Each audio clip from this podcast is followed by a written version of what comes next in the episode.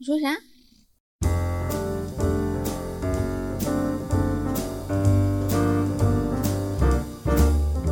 ？Hello，大家好，欢迎收听《离心利比多我是十一。我是毕仔，嗯，今天我们请到了、呃、一位嘉宾。Yes，嗯来跟大家打个招呼吧。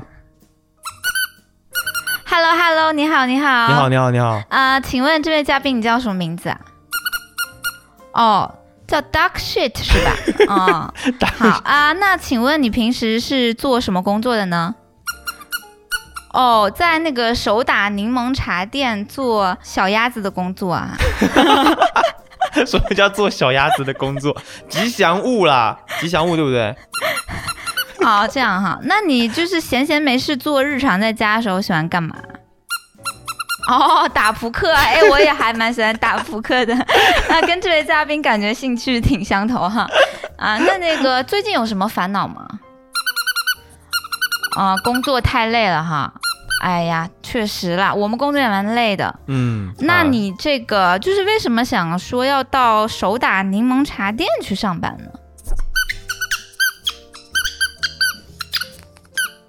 好，他好像很啊，激动原来是这样，哦，是被大厂三十岁裁员之后，来到了手打柠檬茶店上班。这大厂可真不是人呐、请问小鸭子就是今年就是冒昧问一下哈、多大年纪？多大年纪？哦，三十一岁啊，刚被裁员，对不对？唉，我觉得，嗯，说到这里呢，我也会有一点替他感觉到忧伤吧。啊，因为就是其实这个 Deck Sheet 这位嘉宾，我今天在跟您上这节目哈聊天之前，嗯，我昨天的时候也在跟我的朋友聊天，那我朋友跟我吐槽一件事儿，他说现在大厂啊真的越来越恶心了，怎么招？人还是在招人，但是呢，他们的要求就变得已经是赤裸裸、不加掩饰的那种吃相坏了。以前咱们可能出去找工作什么的，还会觉得说这个，呃，三十加年龄歧视或者三十五加被这个辞退，嗯，它可能比较像是一种段子。但是呢，就在去年，经济下行了嘛，对吧？嗯它就是赤裸裸的变成了一种硬性需求。嗯我这个朋友是咋回事呢？他有一个好朋友，昨天去面试，面试一家大厂的制片人。哎，这个要求非非常非常的高，一定要是业内同岗位经验有超过五年的工作经验。嗯，五年。对，然后这个各种沟通能力呀、自带资源的能力呀，然后包括什么会做 PPT 呀，还得是艺人这人，还得是社牛，还得长得好看。还要长得好看对呀、哦，这这么苛刻啊？对，非常的苛刻。然后他这个朋友去面试这个岗呢，就是很快的就被刷下来了。从内部吧获取的这个老板给出的反馈就是说他年纪太大，三十岁了，嗯，我们要二十五岁且同岗位经验有三年的人，还不接受之前有考研经验的人。那不是刚毕业没多久吗？是啊，二十五岁刚毕业，也就是两三年吧。两三年吧你二十二三岁毕业嘛，对吧？考研的人说不定才刚毕业。是这个事情就会让我觉得，哎，真的是非常的唏嘘，因为我们都是作为三十加的人了，已经嗯嗯，三十岁以上一点了。妈的，裁员的时候就是把三十岁以上的裁掉，对啊、招人的时候就招二十五岁的，对、啊，然后又要求那么高。而且对于很多大厂来说，三十岁的员工其实是一种负资产，就是哦，是，薪资上面可能要求也比较高，然后有房有车什么，可着就结婚养娃这些。就有很多负担在身上。对，再来说这个事儿，其实我们三十岁很明显的感觉到，三十岁的人看一些问题，他更会带着一种系统性的眼光去看，嗯是不是？嗯，这种经验跟这种能力跟这种眼界也是非常重要的。是的，就说一些资本家真的是操蛋呐、操蛋。不过，哎，我觉得大家别把这事儿想太坏。这还不坏啊？哎，咱们这个嘉宾小鸭子就是已经回回去了是吧？回去呃做、做做柠檬茶了哈。对对啊好对，那就是让我们他他同时在兼职做外卖，哦，这样送外卖，让我。们就是呃欢送一下咱们这一期的嘉宾哈，就是谢谢谢谢，嗯，拜啊，不，拜他已经走了，啊，嗯，已经走了，很着急，最后不再激一下吗？他来不及了，他来不及了，他他先走了哦。原来是这样，嗯，哎，但是大家不要太绝望，对不对？嗯哼，二零二四年，好消息是它会走这个九子离火运，对九子离火运，对，嗯哼，离火运是什什么意思意呢？离其实是《易经》当中的离卦，就是离开啊离开的那个离。嗯离卦代表就是火运，哎，火运。嗯哼，这个九子离火运，它比较利好的一些群体，或者它整个呃比较能带来运势的是哪一块儿呢？中女中女，呀，中国女子还是中年女性。哦中年女性？OK，中女，你可以把它简单的理解为家里的二女儿，就是比这个大女儿年轻，哎，比这个小女儿呢还要年长一点儿。嗯哼，所以我们把它泛化的就是解释成中年女性这个群体。嗯嗯，九子离火运，利好中女。如果利好中女，那就意味着什么？要靠近中女，要理解中女，要成为中女。哎，我觉得你这个悟性很好，哎，大大的好，啊对吧？对吧？也就代表着呢，这整个群体中年这个群体，除了中女以外，中男是不是也能跟着沾点光呀？啊，是是不是？是，我不就沾光了吗？哎，所以我就觉得这，所以我就觉得这个二零二四，咱咱就是随便聊，瞎想，嗯没有任何这个理论依据哈。二零二四对于中年这一波的，就可能我们三十多岁吧，三十多岁到呃五六十岁吧，我就觉得对这批人是大利好。但是这个大利好代表的是什么呢？是说钱财会砸向你吗？对啊，好运会？到你的头上吗？其实嗯我的理解是，它是一种能量的转换。就这个离火运，所谓的利好中女，比较大的一个概念是，整个社会更多的目光会开始看到中年的这一批人，嗯中年女性这一批人，嗯整个社会的一个能量核心开始会是这一批人，他们会非常非常的有能量、有能力，有那种现实扭曲力，你知道吗？什么意思？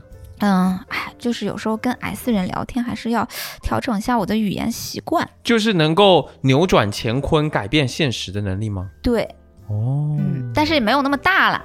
可是每一个人会有一点这个立场，就是说他的主观能动性是强的，对是吧？他本身是比较积极、有能量的，去改变一些事情的，没错面对一些事情的，是的，挑战一些事情，扛下一些责任的。就是我们更多全社会的眼光会开始看到他们，嗯，嗯他们会成为一个中流砥柱，一个中坚力量，一个很重要很重要的群体。嗯所以这个是我对于所谓的九子离火运立中女的一个理解吧。你没事就在研究这些吗？嗯，其实我研究这些不是因为我真的很想研究这些，因为我身边的人他们的疾苦太多了。虽然我是一个普信女，嗯，但是我也是有一些小抱负，就是想要服务别人，就是来呃解开别人的一些问题，帮助别人的。你身边的人确实总是会向你提一些他们最近的疑惑、他们的困难、遇到的一些事情，跟好的啦，你聊一聊。我其实就是一个江湖骗子。好啦，那本期我们要聊什么呢？铺垫了这么多，还请小鸭子来当嘉宾，然后最后讲了职场，然后落在了 乱七八糟。九子离火运，就是想要聊一聊玄学对于我们生活当中一些小事情的影响。嗯嗯，哎、其实说到玄学，我以前真的是完全不信。嗯，我觉得这个东西讲的实在是太过于遥远，然后漫无边际的。你真是 big 胆呐、有这么大胆吗？就是这东西就不吸引我啊！我觉得你这都是有时候觉得都胡说八道啊。嗯，可是最近一年，我就觉得玄学这个东西真的能够作为我生活中一个非常趁手的工具来使用。哦，怎么讲呢？哎，比如说我们这一次买电脑，嗯，我就是用了玄学的方式来最终帮我做了决定。对，没错。我们当时就是我做了非常多的功课，各个品牌，然后各个不同的产品线，呃，产品线当中不同型号的电脑的产品，嗯，做了非常大量的功课，然后很自然而然的我就陷入了一种选择困难当中，因为你最后锁定了两款。真的非常的难选。嗯，当时就用了一个方式。当然也是 B 仔给我提供了，但是我觉得这个方式非常的好，就是我们开始算这些品牌名字的，这叫什么？五行？嗯。属相是吗？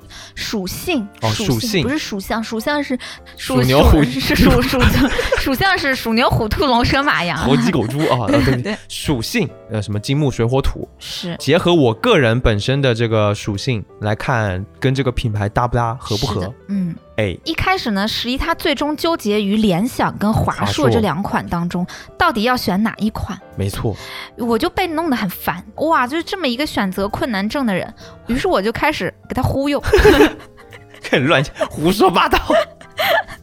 我就说，从五行的角度来看，你属心金，嗯对吧？嗯，心经的话呢，你其实你的喜用神是金和土，土因为你是心经呀，且身弱。对，那你属金土，你就尽量去往这个金土你的喜用神上去靠。你嗯选择一些，比如说日常的一些小物件儿呀、首饰呀、配件儿啊、工具呀，尽量选这属金属土的。嗯这电子产品它本身已经是属金了，其次呢就是这个名字了，我们就来看名字，对吧？这个华硕哈，它属水和金；联想呢，它属木和金。嗯，你的五行喜用神是金，但是呢，你的这个忌神哈，就是凶忌神，就要远离好的，要远离你要远的这个属性离的。。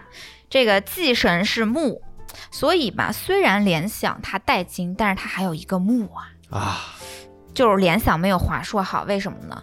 华硕是既有你的喜用神金，嗯同时呢，这个水它其实不属于你的凶忌神，它属于一个横盘，就是哎又不利你，但是也不会害你。嗯，相比之下呢，华硕就是一个更好的一个选择啊，哎，就是千万千万千万不要买戴尔，因为戴尔它属火火，火是你的凶神，就一定要避开。然后我就这么忽悠了一一堆，跟十一说，然后十一他就我一开始是抵抗的，我说什么玩意儿？这东西怎么可以用五行来判断呢？但是这个毕仔这个嘴啊，叭叭叭地在那边讲，然后给你忽悠我也不知咋的，我就听进去了。然后我就觉得，哎，好啦，好也好像也也是蛮有用的吧。他就是让我一颗不安定的心一下安定下来了。嗯我就想说，哦，好，那就华硕吧。因为我当下其实，在讲讲讲讲讲的时候，你就躺在那个床上，然后翻来覆去，居然你没有在玩手机，把手机放下，很认真的翻来覆去的在深思这个事情，我就知道我已经深深的打动了你的心，然后你已经在仔细的想，哦，那确实华硕真的是比较利我。嗯，结果第二天呢，就不由分说的立刻选择这个华硕，对吧没？错，嗯没错。这就是一个生活当中对于一个选择恐惧症的人来说，真的非常好用，而且之后，比如说我要是去买衣服，我就会去尽量的挑一些跟金或者是跟土有关的颜色，比如说嗯白色或者是黄色。嗯，那这样子，我其实银色也是属金啊银色的对，嗯，然后就有很多的决定，就是可以异常的容易了，对，没错，我也是这样子的。是吗？你也是这样的吗？但其实我也不太是这样子的，我都是帮旁边的人做决定。对你就是然后我忽悠别人的嘛，然后自己就 就是说起来哈，好像我看似很懂，其实我就是只大概花两三个小时在 B 站上看过那个八字入门的一个视频，嗯大概分两三集。然后我是在一个百无聊赖的下午就随便看了看，就感觉自己学到了一点点。就现在的程度是怎样呢？跟大家分享一下，就是我现在的程度是，呃，大体我可以看一个人的，比如说我们每个人不是都有五行嘛，嗯你都有属一个嘛，对吧？但你这个属前面还会有一个那个卦嘛，就比如说辛金还是庚金，乙木还是甲木，嗯就是我可以看你的八字，大概判断出你是身强还是身弱。然后其次就是你的喜神、用神、凶神、忌神分别是什么。嗯这个要怎么去理解它呢？其实简单讲一点，你把它看成一个，呃，从上到下排列，喜、用、凶、忌。嗯，它越往下，那就越凶；就越往上，它就越好。嗯嗯，嗯如果按照我们股票的那个方式来看，喜神就是大涨，红色、对大涨，然后用神就是小涨。绿色，然后中间呢，中间不是还会有一个吗？嗯嗯什么金木水火土之类的，对吧？中间的那个呢，它就是横盘，就是既不涨也不跌。然后下面的凶神跟忌神呢，就是小跌和大跌。嗯嗯对，所以我们可以大概这样子去理解它。那就是日常生活中可能选择一些，呃，知道自己的身强弱了之后，去判断自己的喜用神跟凶忌神，然后多去选择一些自己靠近喜用神的这个五行属性的一些东西。嗯嗯，比如说像十一他刚讲嘛，金土就是金银白，然后透明色，然后土就是褐色的这种感觉的东西。嗯，那身强身弱什么意思啊？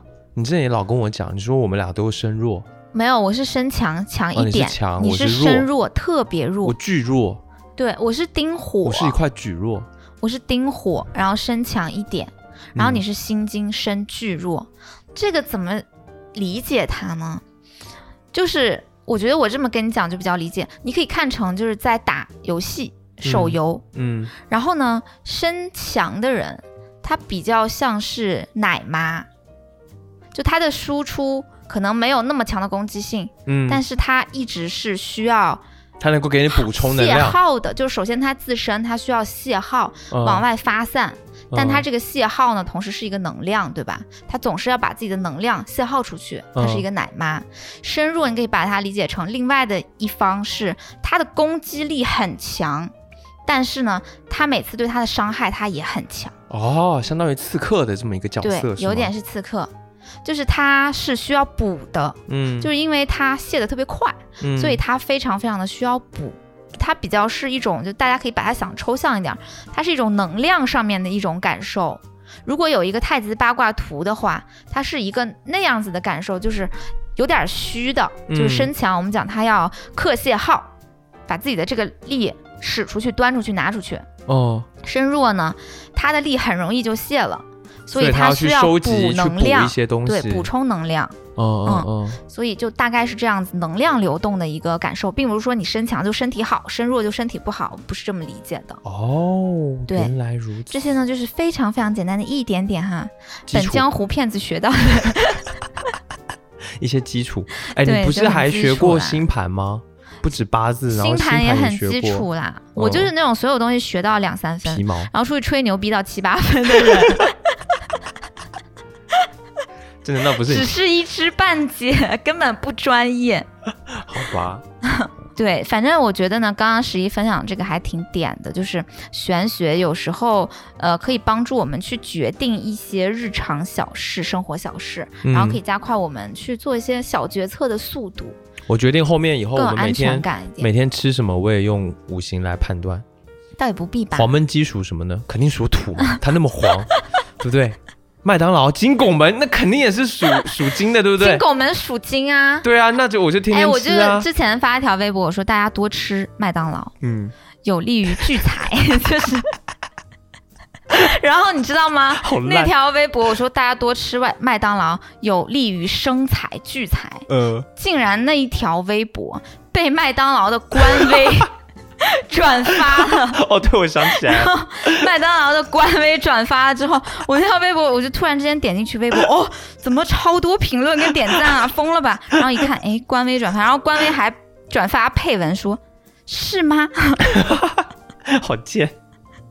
哇，这官位运营的真有意思、啊。这个其实没有，就是 说太专业的理论依据还是怎样的，黄色嘛那个 M，金拱门然后加上它嘛，中的名字本身自己就带金嘛，公司的名字就金拱门嘛。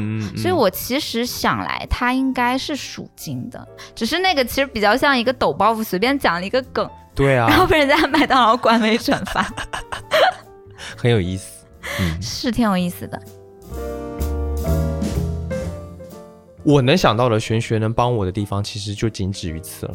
嗯，你觉得玄学还能够在生活当中给你什么其他的帮助吗？比如很大的事情上，你会用来，你会相信玄学吗？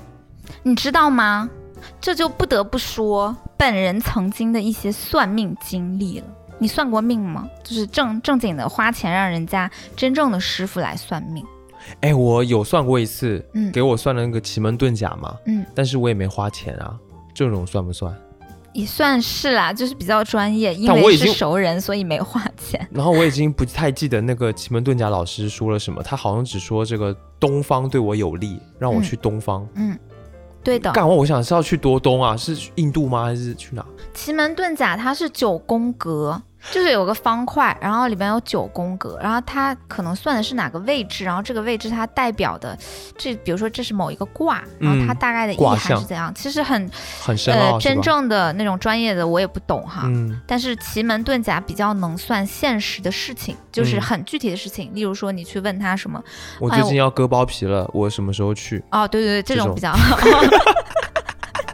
没有没有要割了。上次你问老师是说我最近感觉灵感有点卡住，然后那个工作好像 没有特别的顺畅，就是我该做些什么？然后老师说你往东方走一走，山东啊、青岛啊去玩一玩，转一下。嗯我发现我好像每次我上次回台湾的时候，不知道这个听众大家如果听我们回台湾那一集就知道，我问了我妈。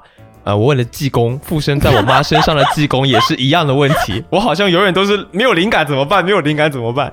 嗯简要简单跟大家讲一下，就是十一他妈的工作是一位帮人家收金的他不止收金啊，道教人士吧，一个师傅。对，简单讲，我妈就是一个师傅啦，嗯她就是会请各路神明来附身，然后让这个神明来帮助一些有烦恼、有困难的一些信徒，去给他们一些建议啊，等等的，大概就是这样的一个对的工作，。对的，嗯，嗯，所以我们家是有这种玄学基因的，就是你妈演的那个济公是让你早睡，不用济公讲，我也知道啊，我就是当时我就觉得。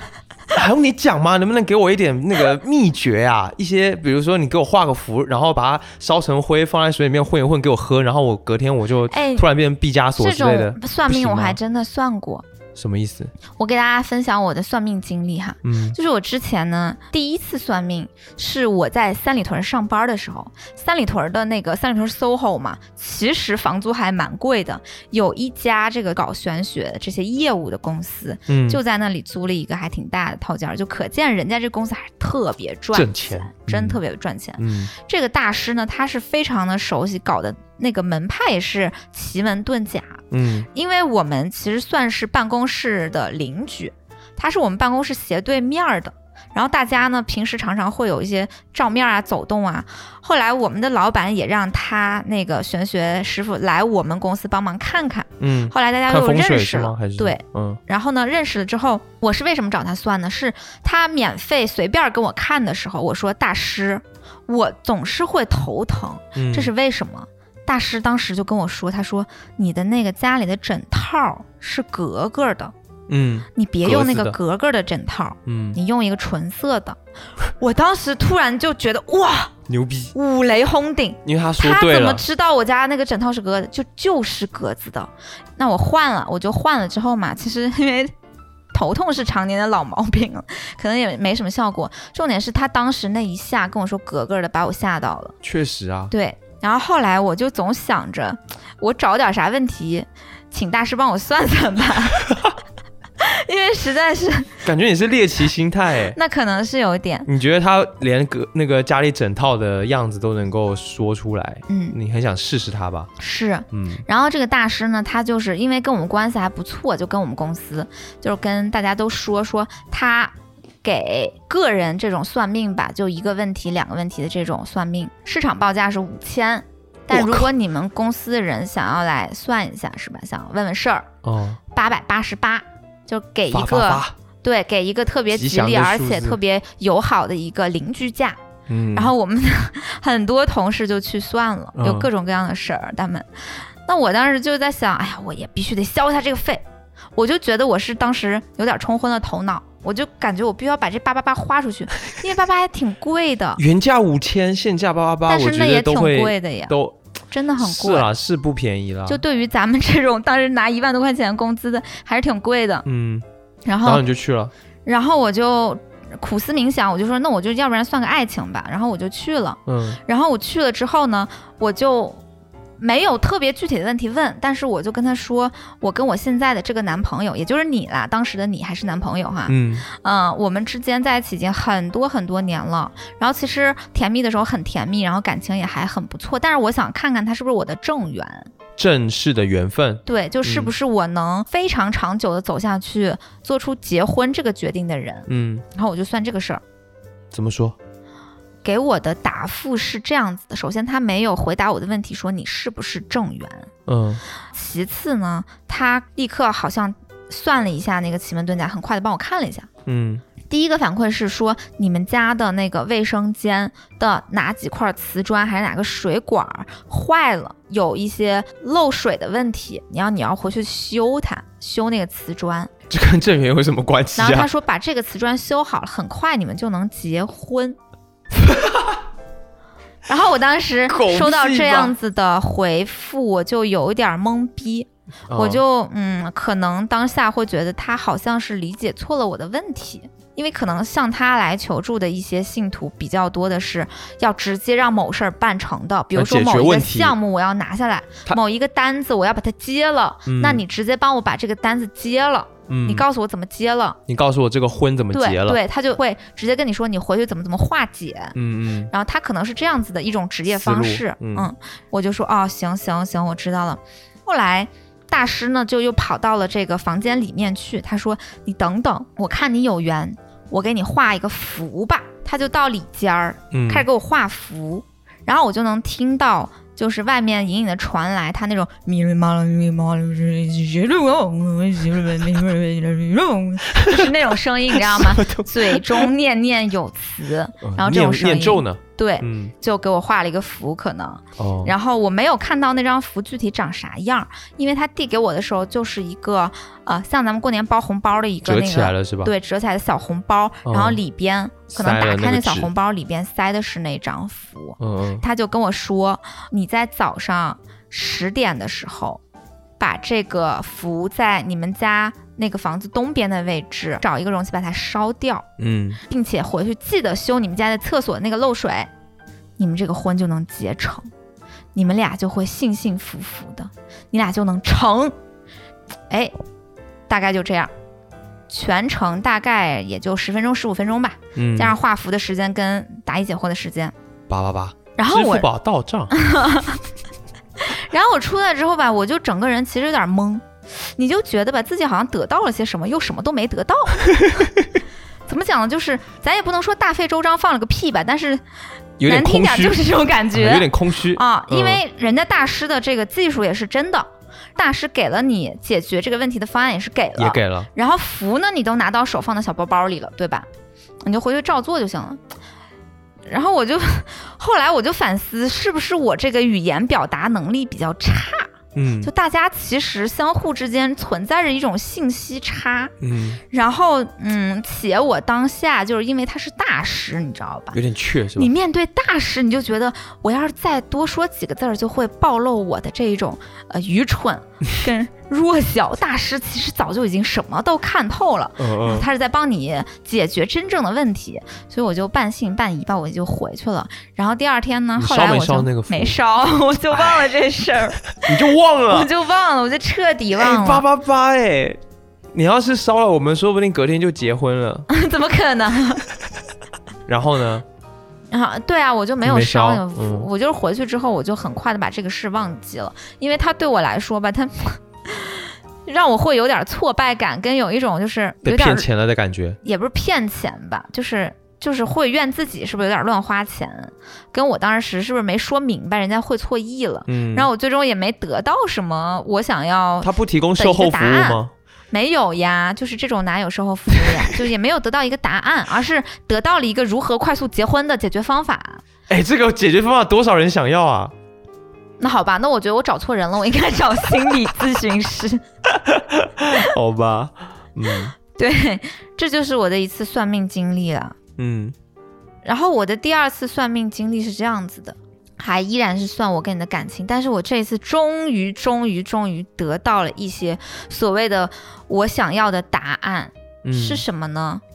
呃，当时大概是二一年的时候，然后呢，有一个朋友他说他有一个朋友算的挺好的，然后在微信上是线上的一个师傅，嗯就是叫什么某火大师吧，嗯，嗯然后呢就给了我他的微信，这个就比较便宜，这个只要八两百块哦钱，两百块两百块钱 啊，嗯我就有稍微问一下我自己的一些呃八字的问题啊，然后我的命盘啊，然后包括我跟你的这个情况啊，他就给我了我蛮多解答的。哎，人家这两百块钱内容还挺多哈。是嗯我当时问我跟你的情况的这一趴已经要另算钱了，但是人家赠送给我了。哦，哎，我必须要再说一下那个之前的那一位大师，他给我画符之后又多收了两百。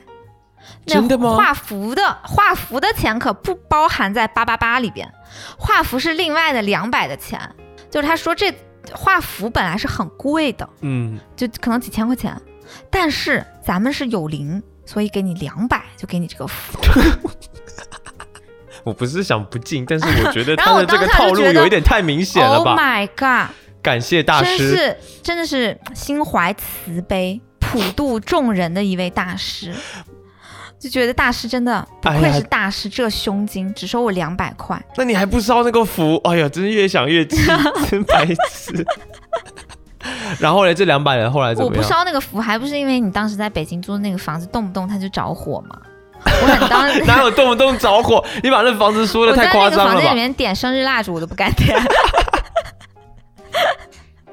胡说话，胡说话，就就烧过一次。哦，你还要几次啊？好了，你现在投胎转世第五世是吧？的，sorry sorry。然后呢，那个两百的怎么说？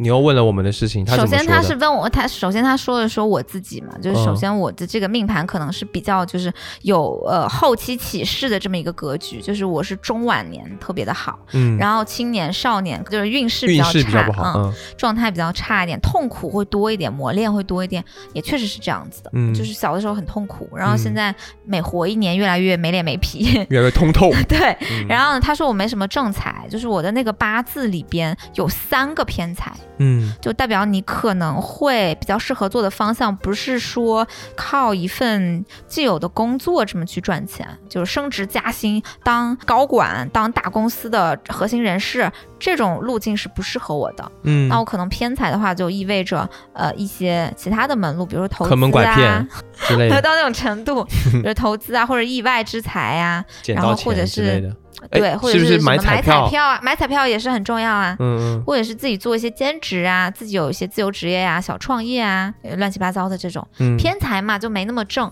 那确实蛮偏财就。很多。嗯，还有一个就偏硬很多，偏硬多的人就比较猎奇，这个印是哪个印啊？是印印印象记的印印哦。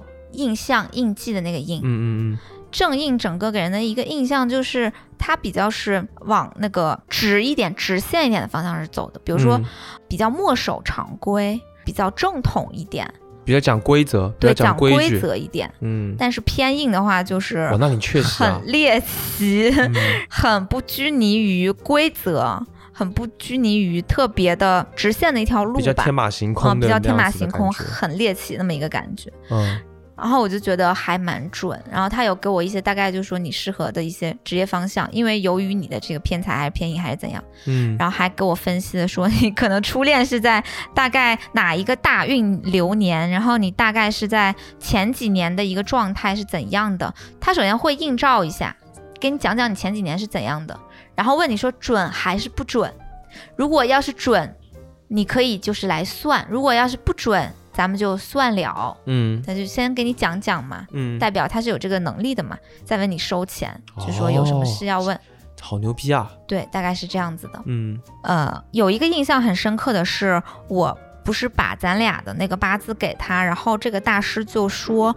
你是辛金命，我是丁火命，嗯。且我的身强一点儿，你的身特别的弱。嗯。他说，其实我还挺压制你的，因为辛金命的人，他的这个忌凶神当中是有火的，嗯。而且他是呃心经命且身弱的人，他是受不了这个火炼的。你可能是一个庚金，然后身强一点儿，这个火呢是能炼你的，对吧？咱们金木水火土，你想想，金是不是有火炼的？其实很多时候这种玄学的东西是一个能量，是一个怪意象。难怪晚上睡觉躺在你旁边，总觉得很热。你讲这个话很容易引起误会啊，干嘛？这物理上的物理上的热容易冒汗，冒汗，冒汗。嗯，对，哦，所以你是来练我的就是了。反正就是说我比较压制你，嗯你跟我在一起你会觉得有点压压的感觉，觉得也蛮对。还有一个点就是说，他说我们两个的气场非常的相符，缘分很深，是有一点虐恋的因素在的，嗯嗯，没有那么合。就矛盾会比较多。对，就是气场很好，然后缘分又很深，就是这个缘分呢很深的话，你即使两个人在一起可能会有一些痛苦，但是你还是纠缠的很深。真是一段孽缘呐、但是我我当时会觉得是这样子的，但是我现在有新的不同的想法哈，详情大家可以听下一期节目，好吧？哦，哇，顺便还预告了下一期节目，确实，对，然后就是呃讲这个，还有一个特别重要的点，他就是说你手非常的散，是个散财童子，千万不要让你去管家里的钱，嗯不要去投资。我确实一直都是月光族，然后买东西比较没有节制。对他就是大概是这样说。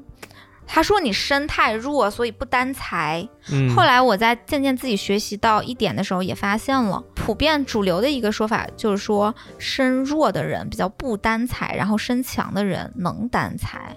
那你可以去让身强的人尽量的去做管钱这种工作，就他管钱，储蓄交给他，嗯然后投资啊什么的交给他，他可能就是那个风险意识会强一点。嗯，嗯嗯，然后说身弱的话，呃，是比较去适合做一些创意型的工作啊，创造型的工作啊，但是确确实实呢，没有那么适合把钱管住，确实很准。是吧？嗯，对，所以我觉得这一次的算命经历就花两百块，我就还蛮满意的。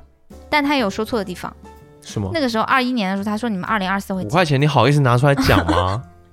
我花五块钱就是一个亚逼给我算命嘛，然后给他五哎块钱，亚逼亚逼就是他说。你以后 你以后会是一个很快乐的老富婆。五块钱换了一句话是吧？五块钱换这句话，我觉得超级值。有时候算命算的是一种情绪价一值，种？祝福。对、嗯我买的是一种情绪价值。嗯，我就是很想问你啊，你花了一千多块钱去算这两次命，就是在一个什么样的心情之下才去算命的嘞？你不会过得好好的突然去算命吧？哎，第一个就是真的很猎奇。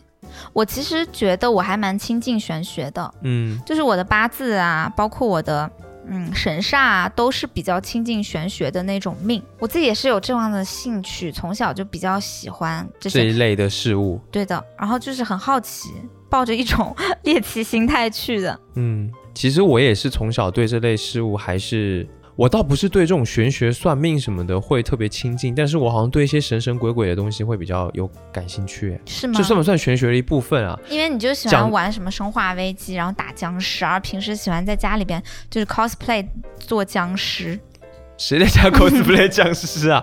但是我真的很会演僵尸，真的很会演僵尸。怎么会有人那么会演僵尸？不是僵尸，是丧尸。丧尸。你现在要不要？演一个看看？这个要配合肢体动作哎。大家可以脑补一下那个画面。讲这干嘛？啊我干嘛突然学这个啊？好奇怪哦！好好好，赶快下一趴。你要说什么？不是我意思是我从小其实对神神鬼鬼的东西还蛮感兴趣的，嗯然后我也经常遇到一些灵异事件，这也算玄学一部分吧？也算。对啊，所以你要，讲鬼故事吗？我可以跟大家分享两个鬼故事，哎，可是很多听众朋友们会在晚上听我们的节目，那你们可以跳过我等一下说话的这一趴，你们快进一下，好吗？好吧？那你讲吧。我其实从小时候嗯就经常会看到一些东西，然后我最早看到这个东西是在什么时候呢？我父母离婚之后呢，我就成为了一个怎么说呢，一个非常独立的小孩。嗯所以在我小学二年级的时候，我从学校放学以后就要用走路的，大概走半个小时甚至更长一点时间，要去找我爸。嗯，那因为我爸他工作嘛，他在一个自助餐厅里面工作，嗯所以我每次放学我都要走过去。然后在这一条路上呢，我会经过一条非常非常狭窄、非常长的一条路。嗯这个路有多窄呢？我有点吓到我自己了。就这条路有多窄呢？这条路的宽只能容得下两辆车，那也不窄呀，就是两辆车。就两辆汽车。哦它平常就是左边全部会停了一排车，这些车从来不会换，不会变的，嗯就这些车好像废弃一样的，就永远都在那个地方，然后上面全是灰。我懂，它很像是一个游戏场景，然后里边的车永远都不变，对游戏场景的感觉。对，这个车这个素材就永远贴在这里了，对它就不变了。对，我就这么走走走走走了可能一两个月吧，之后呢，我就经常在走那一条路。鬼故事好吗？配合一下我的这个氛围，就是好多次我走过经过一些车辆的时候，我就能够感觉到车里面有人，我好像能够余光看见一些人影。嗯，可是当我在定睛一看的时候，这些人又不见了。甚至我有时候走过一台车，我会突然好像听到后面的车里发出了一些声音，嗯然后我就会回头去看，但是又什么都没有。嗯，你是感觉看到了人影，有的时候是有感觉车里面有东西，嗯但有的时候是看到人影在那个驾驶座上，嗯，就好多次，恐怖吧？还好哎，不恐怖。好，我们再请就是刚刚那位嘉宾 Duck Shit 来上我们的节目。哦他来了，他来了，哇了。哦，呜，缓解一下十一的尴尬。嗯嗯，怎样？这这恐怖吗？恐怖吗？不恐怖，他说不恐怖，哦他建议我再想下一个。哦，好啦，再给你一个机会，要聊一个恐怖的出来，这是玄学主题耶一。定要有玄学的感觉好吗？要有玄玄妙的感觉。我大学的时候不是在上海的华东政法吗？嗯然后华东政法我们当时是呃在松江校区，嗯松江就是上海的一个郊区啦。就一个很偏蛮偏远的一个地方，松江有一个大学城，那我们学校就在里面。那呃，里面大概有七所高校，七所大学。那每一个学校它都会分到他们的那个宿舍，这个宿舍呢，我们就会把它命名为一期、二期、三期、四期、五期。嗯，那同时它还会有个六期，这个六期的宿舍呢，就在我们学校后边。那一般来说，住六期的人可能他是呃不愿意跟学校里面的人住在一起，或者是他是外国人，嗯然后大概是那样子的，所以你要另外额外再付费出来住。嗯，那当时我跟我一个朋友，一个也是台湾人，我们两个人就合租了一套六七的房间。那这个双人间是这样子的一个格局，就是它的两张床就很像酒店一样的那种呃双人床，双双床房那种，，对它是双床房，两张床的对面就是我的脚对着的那个是那个墙壁，我们摆了两张很长的书桌，嗯顶着墙的，所以大概是这样子的一个格局。有一天晚上呢，我那一天是一两点钟才睡的，挺累的。然后我三四点钟的时候就有点恍恍惚惚的感觉，半醒不醒的。然后在这个半醒不醒当中呢，我就余光又是余光，我就瞄到了我的桌子上好像坐着一个人啊，但是我没有，我看不清楚，因为我就是你的脚的那个位置的桌子，对，我的书桌上面坐着一个人，他的双脚就垂在我的那个抽屉前面，嗯但是呢，我又有点就是看不清楚，然后人很恍惚嘛，嗯我也没太在意，就是那种那种状态，然后我又睡着了。嗯隔天起来，其实我没有想起这件事情。又过了这一天的晚上，我我又在睡觉的时候，我感觉我又看到了他。是个什么人呢？这一天就是我稍微感觉到了更清晰一些了，就是我能感觉到这是一个很老的老人，嗯，呃，很瘦长，然后还挺高的一个老人，他就坐在他那个，的脸面对你吗？我看不清他的脸，嗯我看不清他的脸，就他整个人是模糊的，他也好像我也看不清他有穿什么衣服之类的，就没有，就那种感觉，你知道吗？就好像是一个模糊的灵体在那边的感觉。好可怕啊！这是第二天，我就感觉我好像看得更清楚一点了。嗯，然后隔天起来，我就跟我的那个朋友室友室友，我就跟他说：“哎，你昨天晚上有没有觉得有什么地方怪怪的？”他就说：“没有啊，没什么感觉啊。”然后我也我就想说：“啊靠，是不是遇见鬼了还你没跟他说吗？你说我前一天看到人？”，我那一天没跟他讲，为什么？我会觉得是我自己没搞清楚，或者是我、嗯就是人比较不清醒之类的，我就没跟他讲太多。我也不想往有鬼这件事情上去想，嗯因为其实我还蛮怕的，嗯，就我还蛮怕鬼的。但是你不是有驱鬼基因吗？那是我妈，哦他们有驱鬼基因，我们家只有我是不会被神明附身的。OK，这是外话。接着一个晚上，最恐怖的事情来了。我晚上睡觉，我现在是侧着睡的，我是面对我的室友的那个方向，我侧着睡觉的。结果我那一天也是感觉不知道怎么，就也是模模糊糊的，我就又醒了。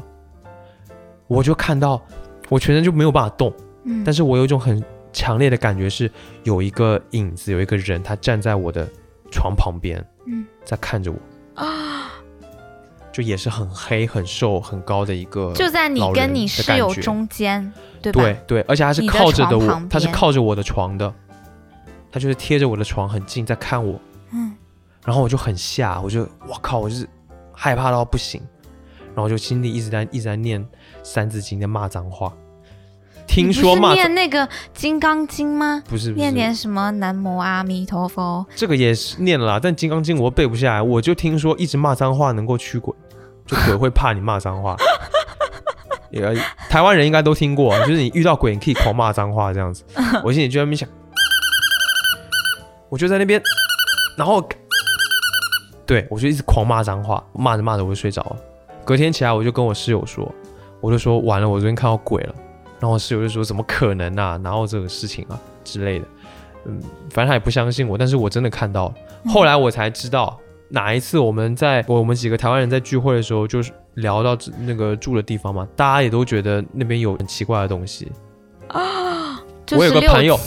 我有一个朋友做梦，梦到他们在那个六七的楼道里面走路，他们在进那个电梯的时候，看到电梯里面有穿着红衣服的小女孩，让他们不要进来，就会做这种梦，你知道吗？然后就在六七的场景，就在我们那个住的地方的场景里面，就大家好像就都有这个感觉在。嗯，后来我又知道了一件事情，就是我们那个六七宿舍的后边有一个空着的一栋房子，嗯那个房子原本是一个养老院。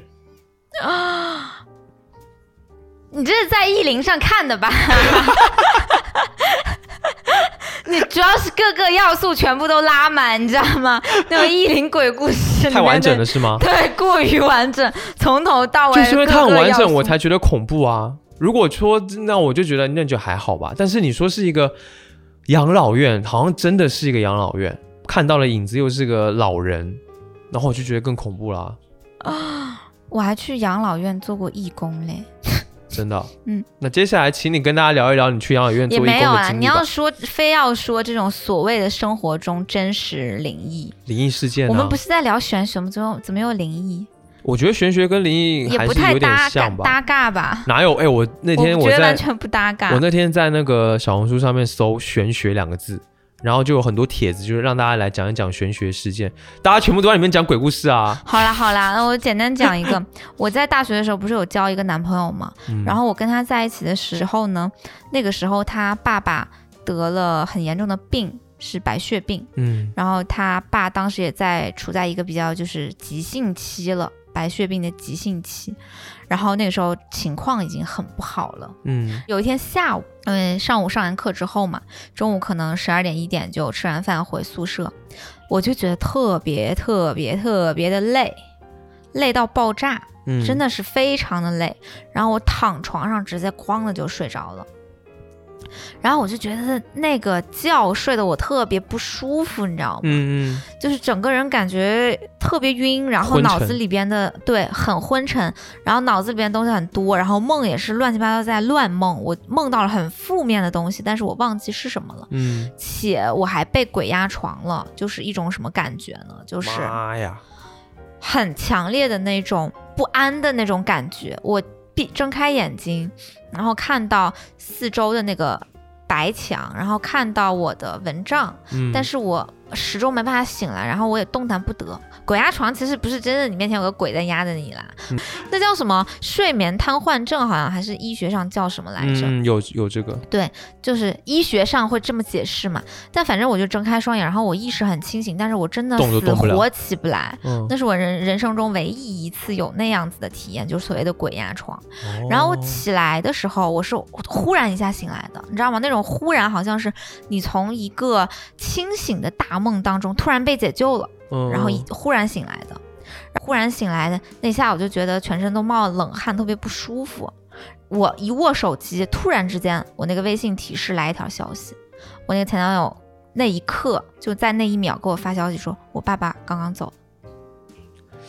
就是，嗯，天哪，他好像是某一种预感吗？感应还是什么？就是发生了一件不好的事情，然后你感受到了一些对对磁场的变化，或者是某种连接的变化。对，因为我那个时候其实跟我的那一位前男友的感情非常非常的好，非常的深。嗯，反正那一阵子吧，就是有一种哇，就是人生当中谈恋爱第一次如此深入的那种彼此灵魂的或交者是织，对，或者彼此想要跟对方在一起的。嗯所以那一阵子也是比较恋爱脑。还有一个就是我生活中几乎无时无刻我的心绪就被跟他谈恋爱的一些事儿，或者他家里的事儿，或者是他爸的事儿、他身上的事儿等等的占满。嗯，然后我就在那天莫名其妙的睡了那个午觉，然后一醒来就是这个，也不知道有没有什么关联性，反正就是很奇怪。挺妙的啊。这个有的巧合真的是太巧合的巧合，一般不是巧合，是吗？我觉得是。它可能像一种量子纠缠嘛，就是对由于你自己的那个意念太强，双方的意念太强，然后彼此的形成了某一绪勾连的很深。。对对，然后当他那边发生了非常痛苦或不幸的事情，你这边你也会感受到。那也许吧。哇，但我现在已经对他就是啊，他谁呀、傻逼，嗯，就是我就是只爱你。哦，没必要啦。你在我面前装什么求生欲啊？无聊哎、哦，知道了，知道了，好啦，没事，还是要做一做人啦，真的是、人情世故我还是会的。嗯。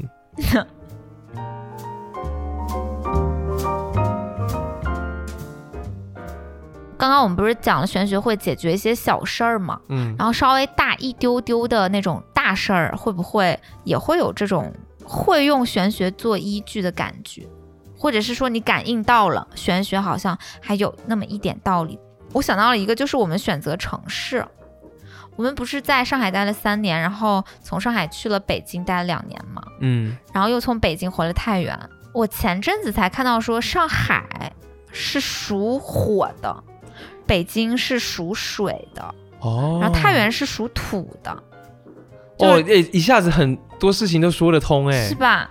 你在上海的时候就感觉非常的不舒服，因为它是属火的，属火属水对我都不好，然后属火属水对你也不好。好，属水还好，可是属火对我是特别不太好。嗯，可是我在上海待了七年，我感觉我在上海的那一段时间，那七年是很混乱的，嗯。是很不知所谓的，是自己都不知道在干嘛的一有被段时间。压制感吗？就是毕竟火跟对有。心经，有一种总是被就喘不过气的感觉，嗯一直有事情，然后一直想不明白一些事情，一直比较纠结的状态。嗯，然后我们虽然相遇了，我们来到了北京，我们去到了北京，你就会还好一些啊。我就好一些，我就会觉得好像开阔了一些。嗯，然后再到了太原，我就觉得整个人变得很松弛，有的时候、还真是有点感觉哈。是哈。嗯其实这个城市的五行，它比较是按照一个城市的经济结构和城市规划来做的。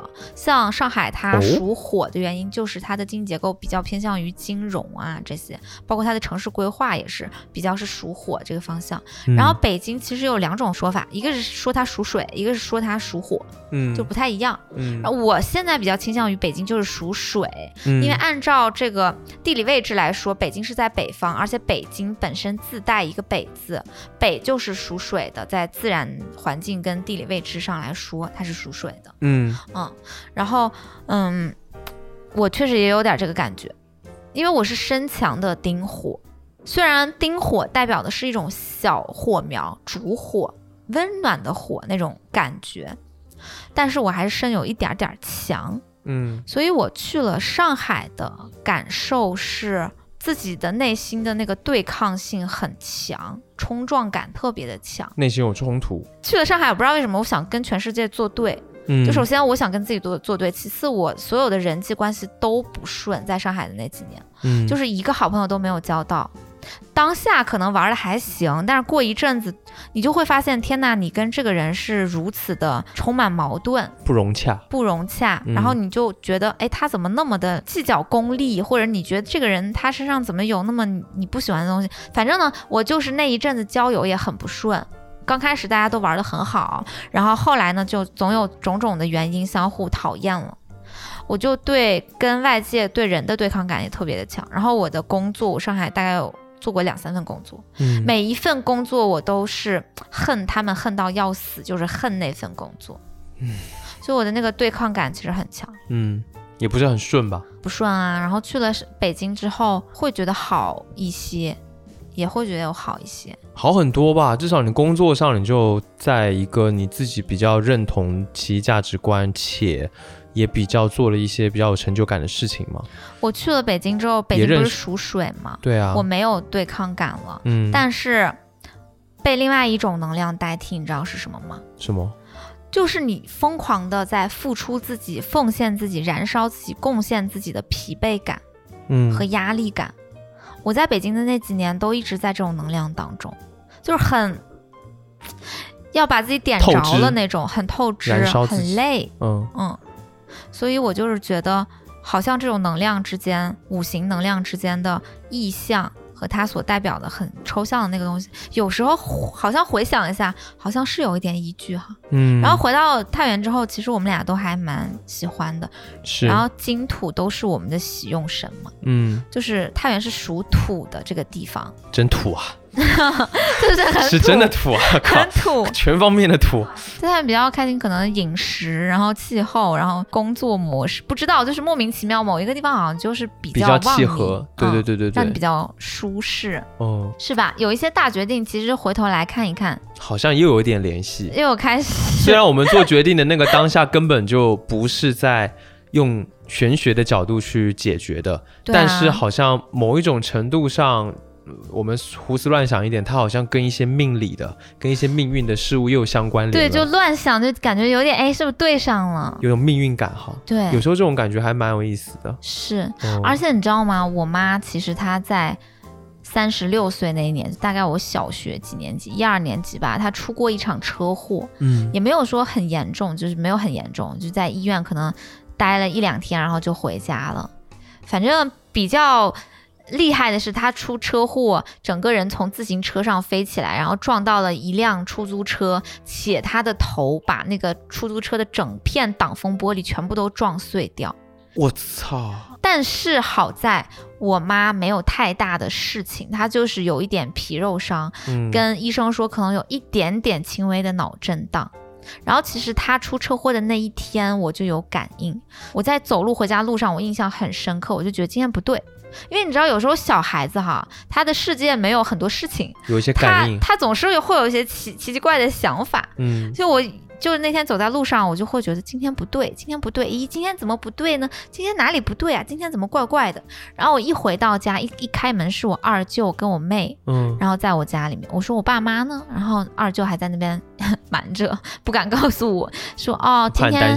他们加班，然后我来看你。嗯，然后后来就是去医院，发现我妈车祸了嘛，但是也还好，没有很大的事情。嗯。嗯然后呢，我不是去年 学会了一点点看八字吗？我就有在看他的那个大运流年，他刚好就是在三十六岁那一年，是一个新的大运开启的阶段，而且就在那一个流年非常非常的凶，哦，超级超级的凶。嗯，他在那一个流年就是有这种非常坏的神煞落在容易出那个地方，事故之对类的东西。我忘了是叫寡宿还是叫什么阳刃，反正总之就是会见血光之灾的一个神煞，而且那个流年有很多很多神煞都不好，嗯。而且各种什么冲啊，然后什么刑啊就很差，嗯。我就会想到这个事情，好像也有一点点映照的感觉。嗯，